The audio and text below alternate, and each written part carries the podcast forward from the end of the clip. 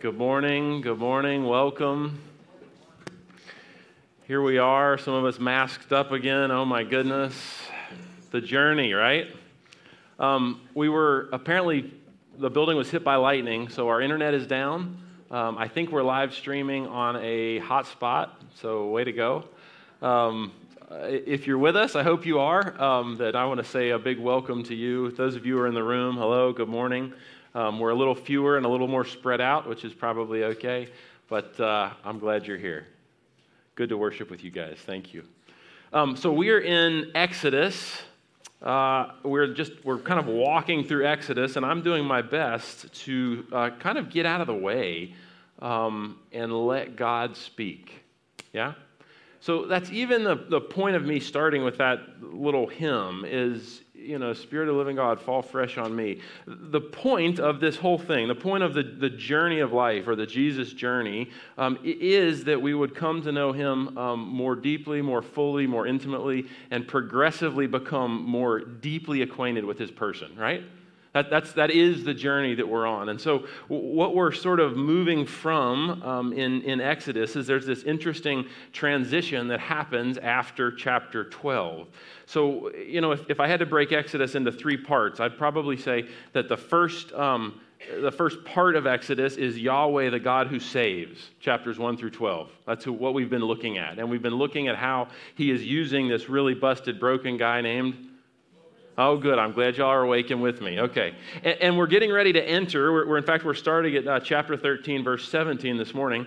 And we're, we're going to enter a, a phase that I would say this is Yahweh, the God who accompanies.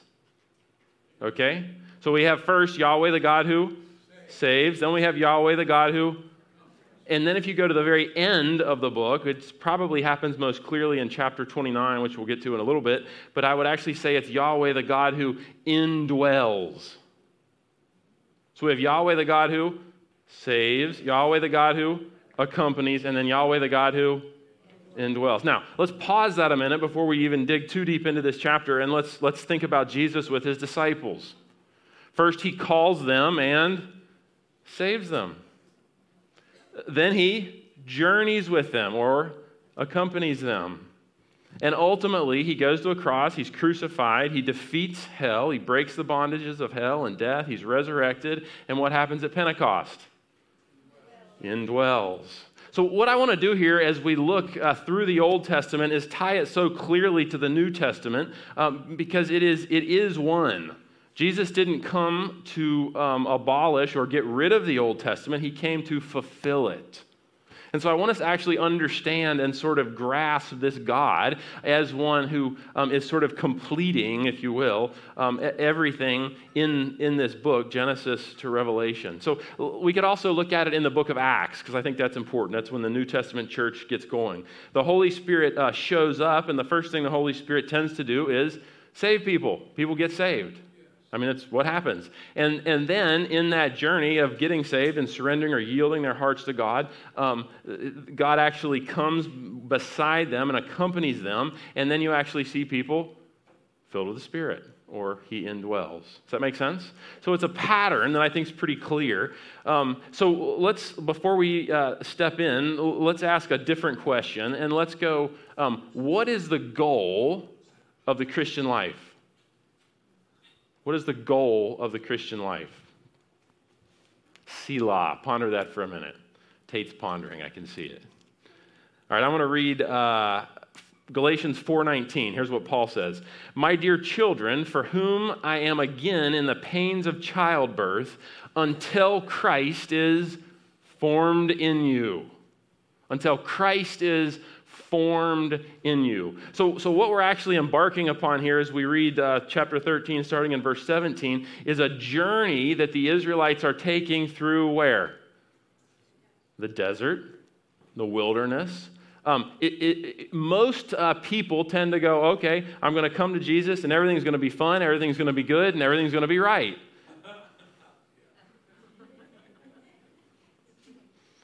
In the end, it will be in the end.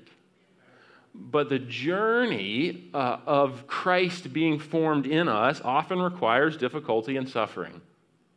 I'm going to run people away from this church because I'm not going to tell them that everything's going to be perfect. But here's the thing I'd rather be in an authentic relationship with Jesus, and I care more that He's with me in that journey, that I'm with Him in the journey, than that everything's perfect. You get it? Now, does God have a perfect plan for your life? Yes. Does He want to bless you? Yes. Does He want to fill you? Yes. Does He want to give you a beautiful and wonderful life? Yes. The road to get there is the road of Christ being fully formed in you, and it will often involve difficulty and trials. And we're actually embarking upon a look at, at this journey through the wilderness. And I can't uh, prove it exactly, but I can more or less say that it appears to me that God keeps speaking to Moses and to the Israelite people, and they're practicing what I would call selective listening. In other words, God says, Hey, Moses, go deliver the people. And oh, by the way, I'm going to uh, harden Pharaoh's heart. And so Moses thinks he's just going to roll in there and say, Deliver the people. And what's Pharaoh going to do? Deliver the people. And what happens? Nothing of the sort. But, but God actually fulfills exactly what he said. Moses, you're going to deliver the people, but I'm going to harden Pharaoh's heart and it's going to be difficult. Now, I think we have a similar thing here. God has promised to take people to the promised land, the land of Canaan but there's probably some selective listening because I think they make the assumption that this is going to be a few day journey. It's going to be quick and easy, and we're going to get there, and we're all going to drink milk and eat honey and bask in the good life. Are they? Was it his heart that they moved there more quickly? Yes. And so we're going to wrestle with some of those tensions. Okay, um, let me also start because I love to tie the New Testament back to the Old. I want to start with a little Paul, Pauline text in Corinthians. Um, Paul likens the, the church in Corinth in the New Testament um, to the people um, of Israel in Exodus.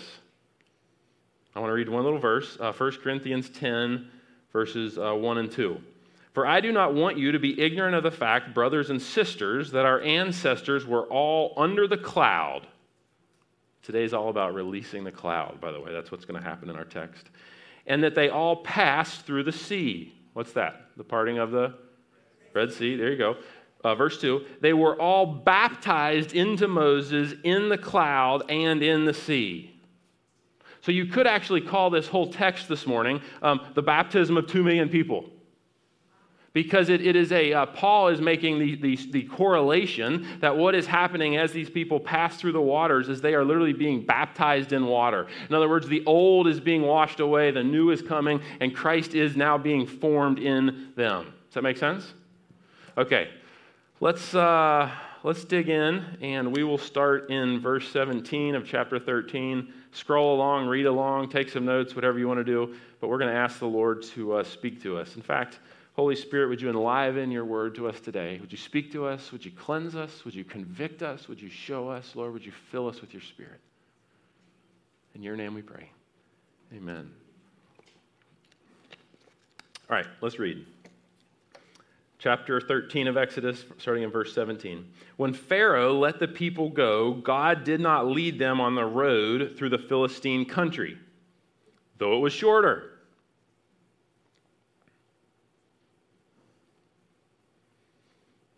Boy, there's a lot of application there, isn't there? For God said if they face war, they might change their minds and return to Egypt. So God led the people around by the desert road towards the Red Sea, and the Israelites went up out of Egypt ready for battle. Here's what I'd love you to um, capture and begin to get. It, it, it literally took uh, one night for God um, to lead the people out of Egypt. It took 40 years for God to wring Egypt out of the people. I don't know about you, but I do not want that to be true in my life. Let me say this again. It took one night for Moses uh, by the power of God to lead the people out of Egypt, but it took nearly 40 years for Yahweh God to wring Egypt out of the hearts of the people. Let that not be true in our lives.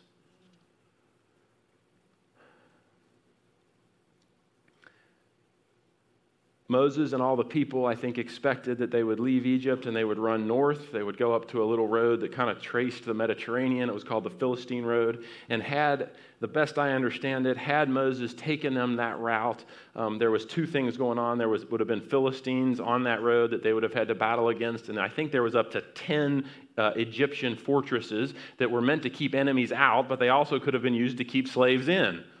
So they would have had to battle through all those. So they had this expectation hey, we're going to go north. And instead, God says, no, no, no, no, you're going south. The opposite way, away from the road and into the wilderness. Verse 19 Moses took the bones of Joseph with him because Joseph had made the Israelites swear an oath. He had said, God will surely come to your aid. Then you must carry my bones up with you from this place. So, Joseph, we, those who were here at the beginning of this um, series, we actually started with Genesis and we talked about Genesis um, ending with Joseph's bones in a coffin. And I even proposed to you, I think the people of God stayed too long in Egypt. Um, I think it, it, God could have called them to leave sooner, but they didn't. So when Moses goes, he takes the bones of Joseph. Verse 20. After leaving Succoth, they camped at Etham on the edge of the desert. By day, the Lord went ahead of them in a pillar of cloud to guide them on their way, and by night, a pillar of fire to give them light. Now, when the Holy Spirit showed up at Pentecost in Acts, the first couple chapters of Acts, he appeared in the form of who remembers? Fire, okay? And what is this pillar at night? Fire. When Jesus talked about the Holy Spirit, he actually referenced, anybody remember? The wind, he didn't talk about clouds, but he did talk about the wind, and we surely see the, the wind blow the clouds, right? So you, you get this immediate Old Testament, New Testament sort of parallel beginning here, but there's a pillar of fire um, and a, a, a, pillar of cloud that is released. This is the first time that this actually is released and it shows up. So I want to just propose something else here to you. Moses, um, it, the presence of God is manifest in this pillar of fire and pillar of cloud, okay? Um, it took God 80 years to get Moses ready to follow it. Uh, it took the Israelites 430 years to get ready to follow it. In other words, God is, um, we, we tend as humans, because we think God operates on our timetable, we tend to think we're sitting around waiting on God. And I want to say, no, no, no. We're not only not sitting around waiting on God, He is waiting on us in our journey frequently so that He can release the full power and presence of His person. So when it says the angel of the Lord in this pillar of fire or pillar of cloud, it says the Lord went ahead. That Lord means Yahweh or Jehovah. And when it says angel of the Lord, you can even make a theological case that that was the person of Jesus. So the presence of Jesus is being released, and these people are able to follow it by night or by day. And, and he is absolutely hot after releasing his presence on his people, but he cannot and will not do it until our hearts are yielded and fully prepared and surrendered so that he can do it. Why do we not see God manifest more powerfully on the church today? Ooh. Probably because we're pretty much convinced that we can do it ourselves. This is not my church. Y'all are not my people. I am a vapor and a breath and a funny 40 year old bald guy passing through, pastoring and shepherding a little group. That's it. But what we're about is actually calling a group of people to recognize that King Jesus um, or Abba, process. Yeah? All right, come on. Okay, so uh, where are we? We are in verse, um, I'm getting lost. We're in verse 21. So the pillar of cloud is just uh, released. So God releases this pillar of, of fire, pillar of cloud um, that they could travel by day or by night. Verse 22 Neither the pillar of cloud by day nor the pillar of fire by night left its place in front of the people. I can't imagine, by the way, a pillar of fire and a pillar of cloud. God spoke from it at points, it rested on the tabernacle at points, it, it, it enveloped Moses at points. It's just a fascinating study. All right, chapter 14, here we go. Then the Lord said to Moses, Tell the Israelites to turn back and encamp near Pi Hiroth between Migdol and the sea. The, they are to encamp by the sea directly opposite uh, Baal Zephon. Pharaoh will think the Israelites are wandering around in the land in confusion. So, does God have a purpose in sending them one way and then telling them what? Turn back. So, they're heading off in one way. Can you imagine the people getting angry at Moses? Two million people. This is a long wagon train, I'm talking going one way, and then they go, beep, about face, going back the other way, so that, so that Pharaoh thinks they're wandering in confusion. And I will harden Pharaoh's heart, and he will pursue them, but I will gain glory for myself through Pharaoh and his army, and the Egyptians will know that I am the Lord. So the Israelites did this.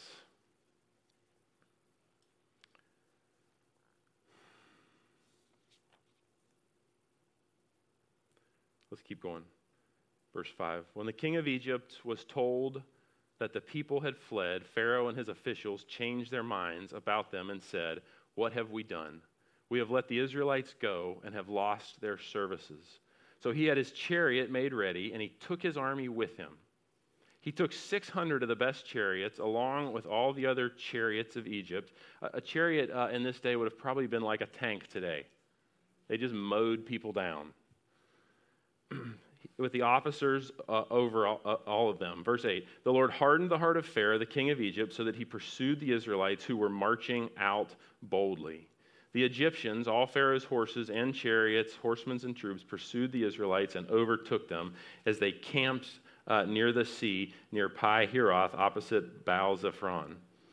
Verse 10 As Pharaoh approached the Israel, as Pharaoh approached, the Israelites looked up, and there were the Egyptians marching after them they were terrified and they cried out to the Lord. They said to Moses, Was it because there were no graves in Egypt that you brought us to the desert to die? What have you done to us by bringing us out of Egypt? Didn't we say to you in Egypt, Leave us alone, let us serve the Egyptians? It would have been better for us to serve the Egyptians than to die in the desert.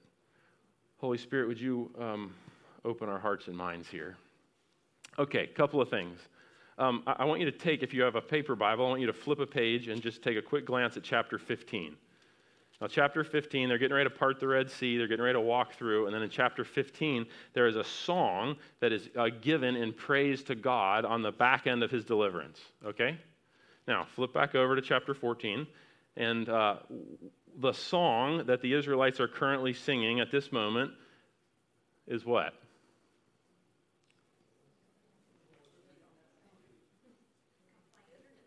Complaining, bitterness, fear, terrified. Do they have the right to be terrified? Yeah.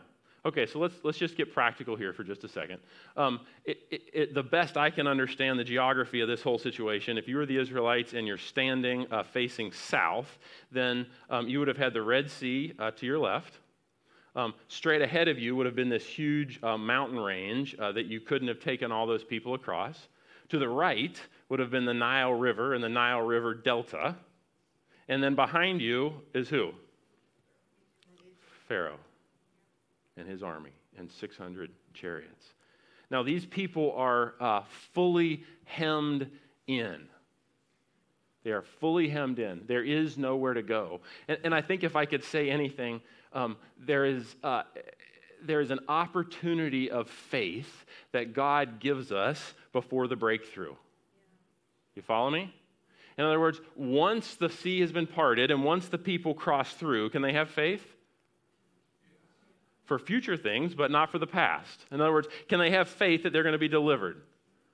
No. The opportunity for faith is before the deliverance comes. So, in other words, when things are absolutely worst in your life, that's the opportunity for faith. When things seem the absolute bleakest, when seem, things seem the worst, when it seems like, where is God? What is God doing? He actually led me in, he led the Israelites into a corner. They are boxed in. There is nowhere to go. They are absolutely hemmed in so that he can glorify himself.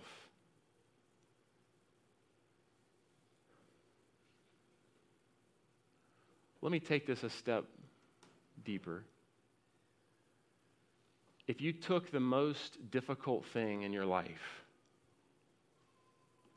uh, maybe it's a financial crisis, maybe it's a health crisis, uh, maybe you've got a crisis with your kids, uh, maybe you're facing something, even a disease that is going to, might take you out if God doesn't save you.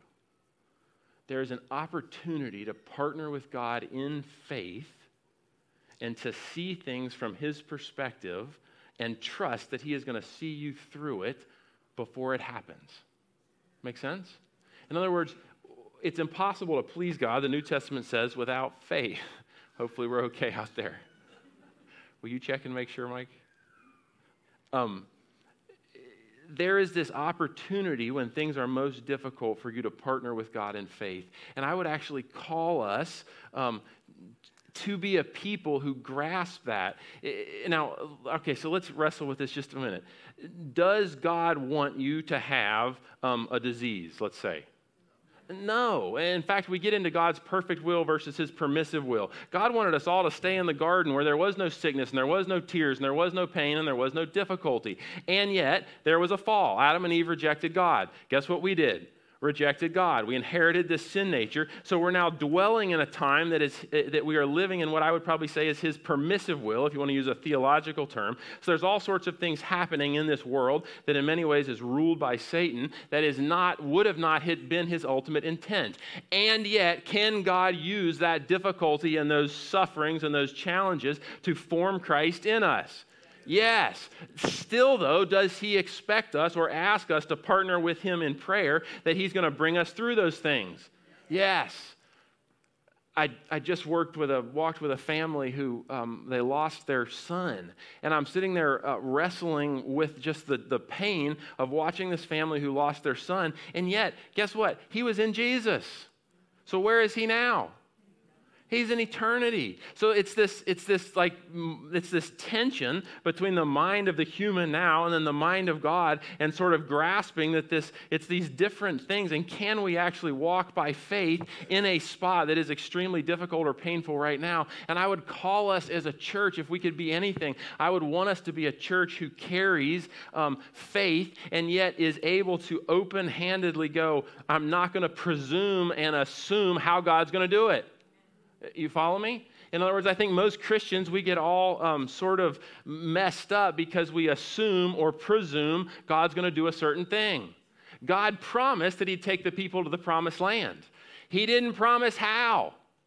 You see what I'm saying? In other words, if you're in the journey, He's going to get you there, but there may be things and difficulties and issues of suffering that happen because He's actually working to form Christ in you. It's a, it's a like painful dichotomy, I feel like, even in the Christian life.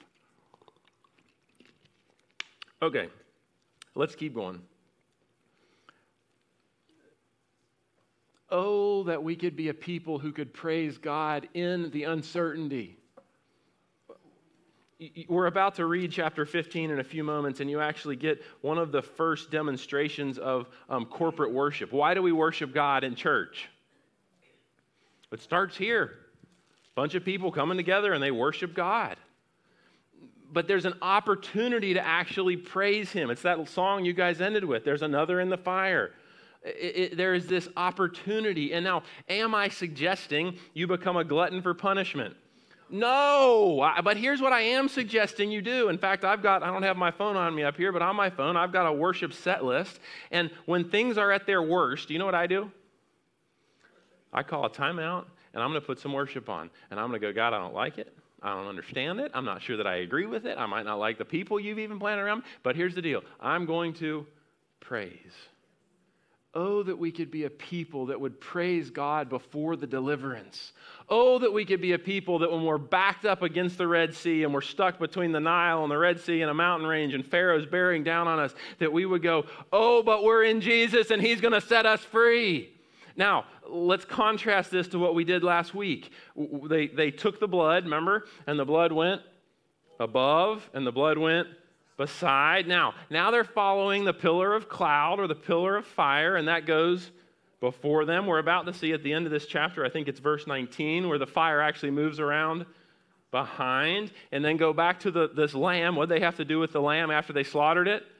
They ate it. Okay, so you get this imagery and this idea that how do we live our lives in Christ? How do you assimilate Christ in you? How is Christ fully formed in you? You're living under the blood, you're living within the blood, you're living in the presence of God before and behind. You're actually consuming the presence of God. And yet, what it looks like with the natural eye is they're stuck between the Red Sea and a mountain range and the Nile River Delta and Pharaoh breathing down their back. So it looks in the natural like they are surrounded, like there is no hope, like they're going to die, like it's all over. And suddenly God breaks through.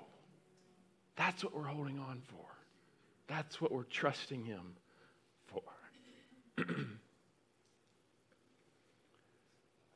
Let's keep reading. Moses answered the people Do not be afraid, stand firm. I think it's Ephesians maybe 6 13, maybe, but it says, When you've done all, stand. There's a place and a time where you need to stop doing and you just stand. And you're, Lord, I choose to trust you. How many of you know sometimes you need to shut your mouth? Sometimes you need to still your hands. Sometimes you need to go, Lord, I choose to trust. So Moses says, Do not be afraid, stand firm, and you will see the deliverance the Lord will bring you today. The Egyptians will see today, you will never, the Egyptians you see today, you will never see again. The Lord will fight for you. You need only be still. Say that with me. The Lord will fight for you. You need only be still. Verse 15 Then the Lord said, Moses, why are you crying out to me? Tell the Israelites to move on. This is such an important verse, way underrated verse. So, uh, crying out would be a biblical word for prayer. So, what's God saying here? Let's read it again. Then the Lord said to Moses, Why are you crying out to me? Tell the Israelites to move on. What's he saying? Stop praying. Start. Guys, I can't give you the exact formula because there isn't one, but there's a time where you've done everything and you need to stand. There's another time where you need to stop talking about it and stop praying about it and you need to get up and move. And, and there, that is only a, that is a tension that you can only know by the revelation and indwelling of the Holy Spirit in your own life. But I'm telling you that Christians often sit around and talk and pray instead of getting out and moving. And that is exactly what God is saying to Moses right here. Stop praying and start moving. Raise your staff out and stretch out your hand over the sea to divide the waters so that the Israelites can go through the sea on dry ground. I will harden the hearts of the Egyptians so that they will go in after them, and I will gain glory through Pharaoh and all his army, through his chariots and his horsemen. And the Egyptians will know that I am the Lord, and I will gain glory through Pharaoh, his chariots and horsemen. Then the angel of God, who had been traveling in front of Israel's army, so here's the pillar of fire, pillar of cloud, uh, withdrew and went around behind them.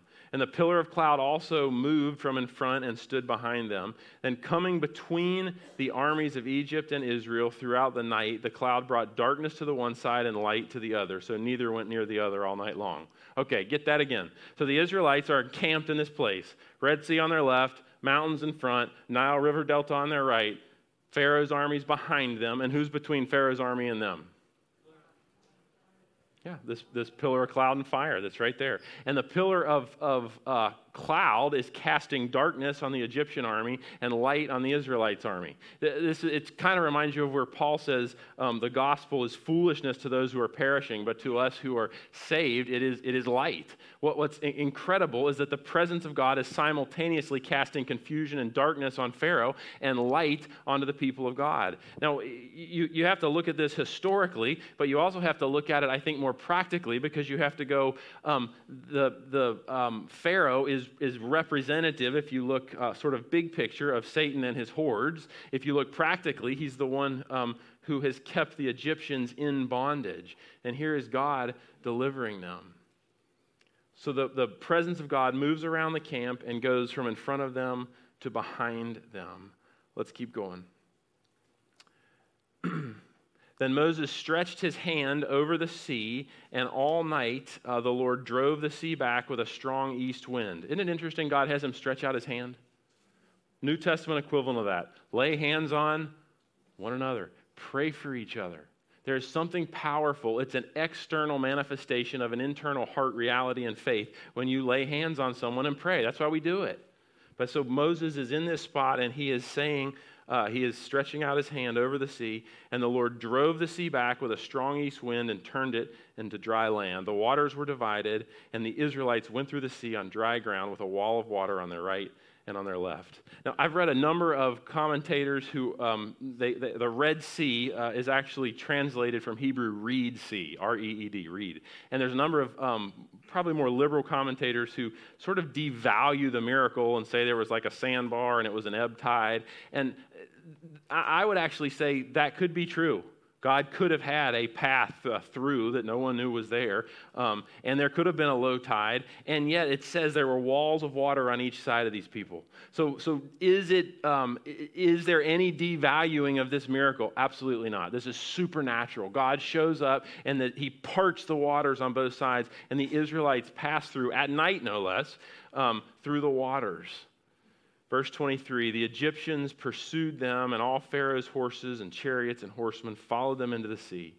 During the last watch of the night, the Lord looked down from the pillar of fire and cloud at the Egyptian army, and he threw it into confusion.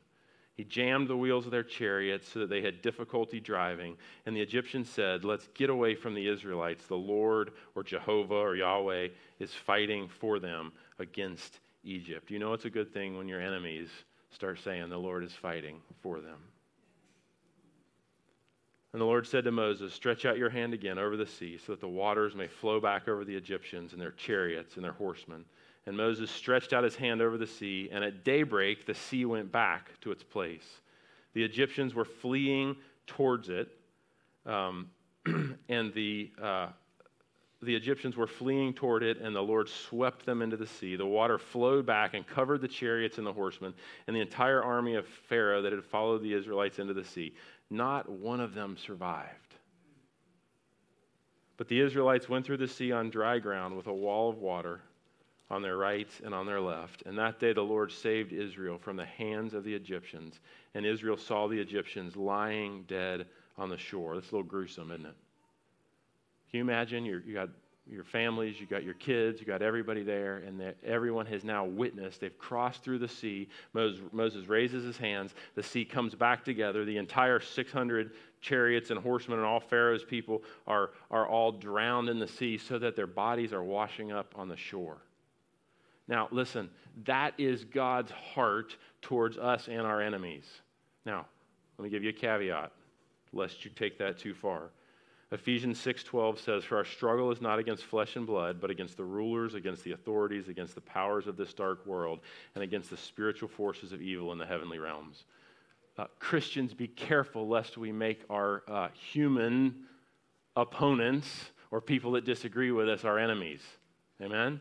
Our enemy is uh, in this case, their enemy was flesh and blood, but in our case, in the New Testament church expression, um, our enemy is primarily this unseen reality. Now, God's heart is to annihilate your enemies. Now, I don't know about you, but if you're sitting here today, my guess is you've got a list of things that are happening in your life and you're going, I need deliverance. I need God to show up. And his heart, as this loving father to who has pursued you, we talked about this world, this word gall, the redemption of God, this loving God that comes and redeems the people, would be that he would redeem, he would destroy, he would annihilate your enemies. Then we go into this song that Moses and the Israelites sang to the Lord. I'm not going to read the whole chapter, but you have a if you if you took the song and you broke it apart, you have victory past, um, you have the Lord's hand moving, and you have victory future. Let's read a few verses of it. I will sing to the Lord, for he is highly exalted. Both the horse and the driver he has hurled into the sea. This is two million people coming together and singing this song. It says Moses and the Israelites are singing to the Lord. This is corporate worship at its best. The Lord is a warrior. The Lord is his name. Pharaoh's chariots and his army he's hurled into the sea. The best of Pharaoh's officers are drowned in the Red Sea. The deep waters had covered them, and they sank like a stone. Your right hand, O Lord, was majestic in power. Your right hand, O Lord, shattered the enemy. In the greatness of your majesty, you threw down those who opposed you. So we go from victory past, the Lord's hand in the present, and then look at verse 14. The nations will hear and tremble, and anguish will grip the people of uh, Philistia. The chief of Edom will be terrified. The leaders of Moab will be seized. The people of Canaan will melt away. Terror and dread will fall on them. And by the power of your arm, they will be as still as stone. Verse 18 The Lord reigns forever and ever. Verse 19 When Pharaoh's horses and chariots and horsemen went into the sea, the Lord brought the waters of the sea back over them, but the Israelites walked through the sea on dry ground.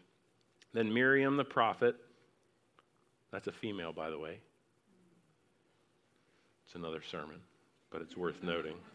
Then Miriam the prophet, Aaron's sister, took a timbrel in her hand. What's a timbrel? Tambourine. Catherine, you got your tambourine? Come on. And the women followed her with timbrels and dancing, and Miriam sang to them, Sing to the Lord, for he's highly exalted, both the horse and the driver he's hurled into the sea. You ever wonder why worship leaders get up and they repeat the same stanza? like I, yes. What, what stanza did they repeat? Oh man, it looks like one stanza, doesn't it? Oh my goodness. Sing to the Lord, for he's highly exalted, both the horse and the driver he has hurled into the sea. Sounds to me like Miriam was leading a big conga line.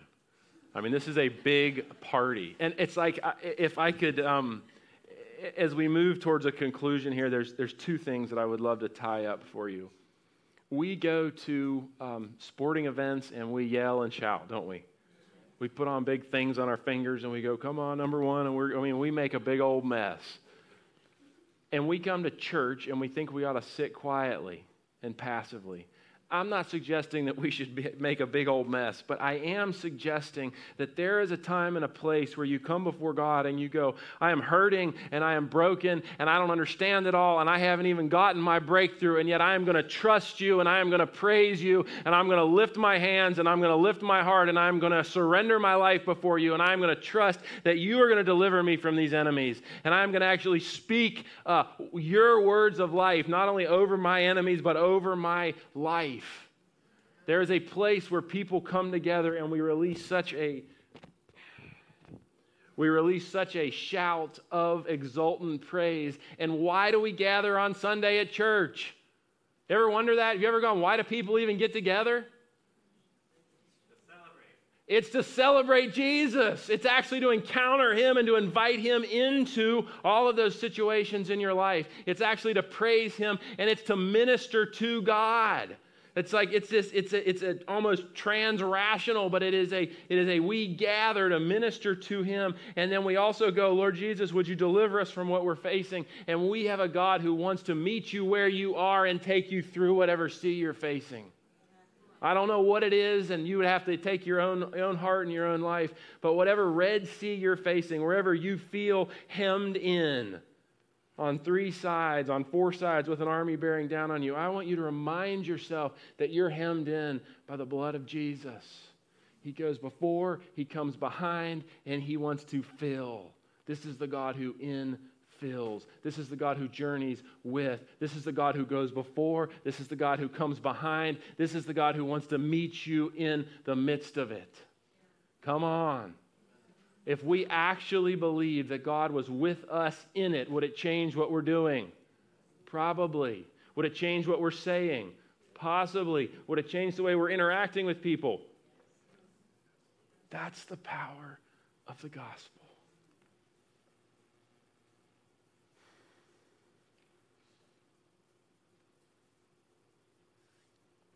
I don't think, as we close here, I don't think God cares all that much about the style of worship you use personally. If it's lights and fog, if it's stripped down and simple like what we do, if it's tambourines, if it's dancing, I think what God is looking for is uh, sincerity of heart and a centrality on Jesus Christ. Amen. That's what worship must be. What we are attempting to do here is create a place where we are going, we are a people coming together with sincerity of heart around the person of Jesus. Missy and Daniel, would you come and would you lead us in a closing song?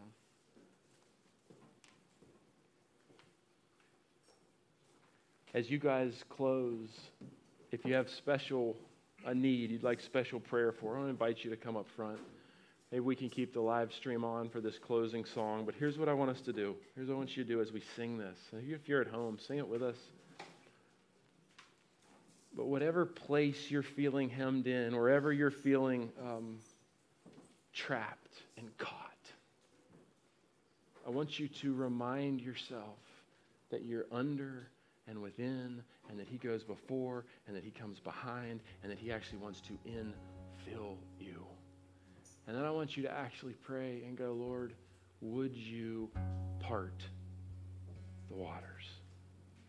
And would you make a way where there seems to be no way? Stand with me and let's worship together.